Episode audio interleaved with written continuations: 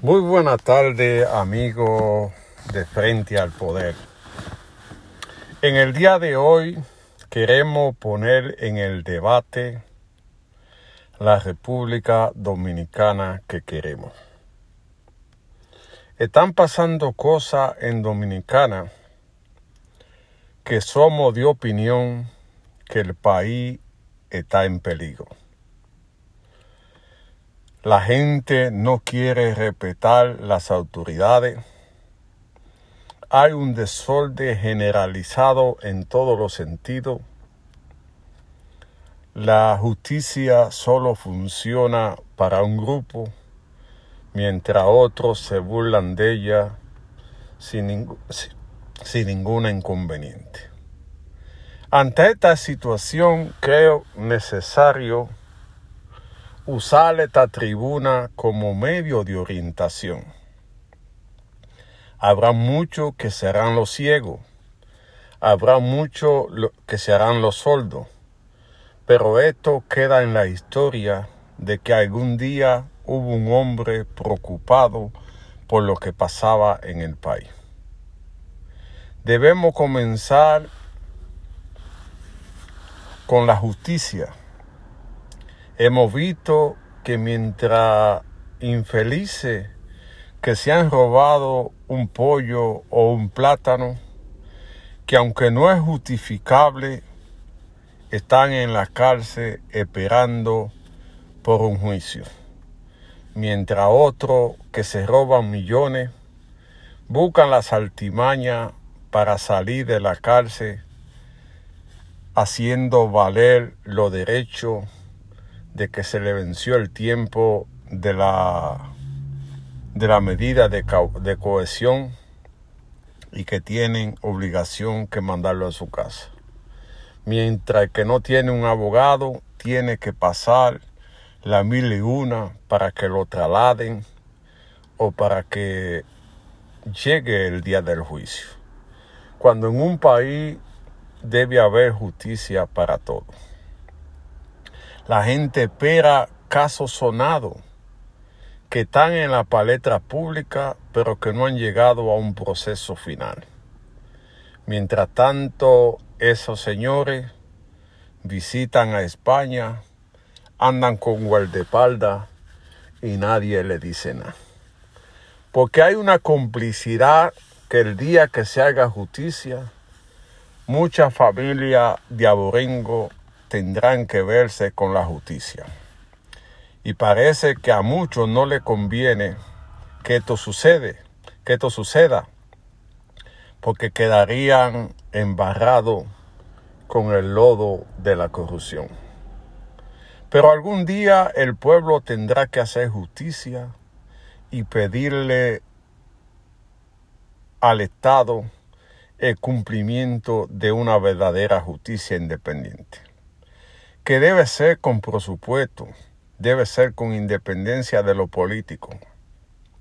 Porque es penoso que políticos que han acabado con el país anden haciendo propuestas, anden eh, pretendiendo que quieren volver a ser presidente y nadie dice nada. Es una situación complicada que vive el país en materia de justicia. Las cárceles no sirven ninguna y hay una situación complicada en materia de justicia. Pero debe, esto debe cambiar. Algún día debe cambiar. Todo no va a permanecer igual y esperamos que esto funcione. El otro caso que me quiero referir es al tema de la libertad de expresión.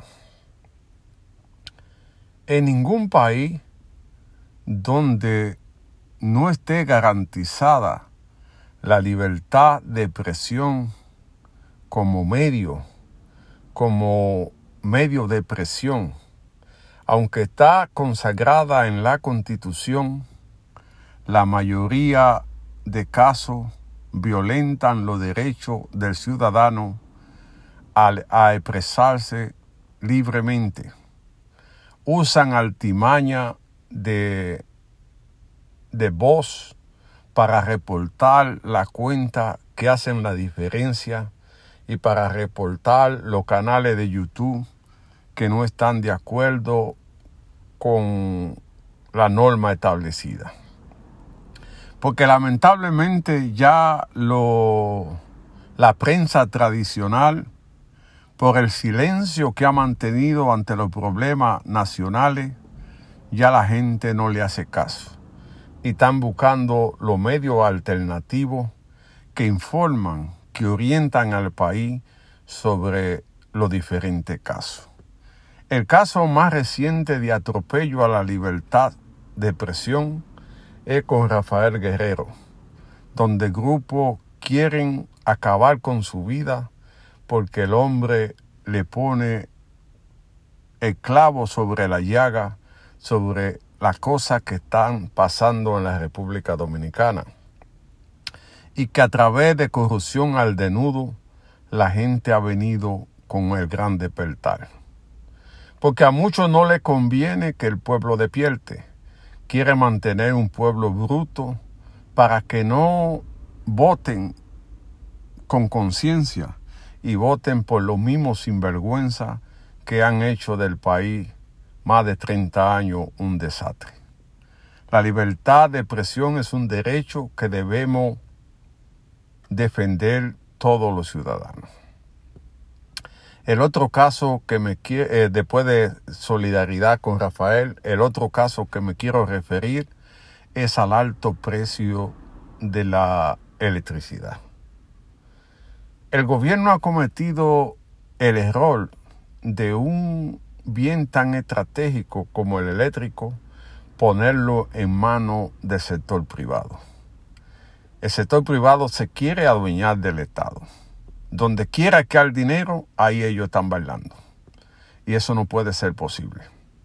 Después que el sector privado cogió la electricidad, usted ve al ciudadano hablando con los palos de luz porque ya no, no encuentran qué hacer.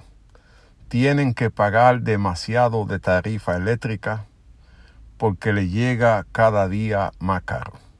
Gente con un bombillo, una nevera, le llega hasta de 6 mil y 8 mil pesos.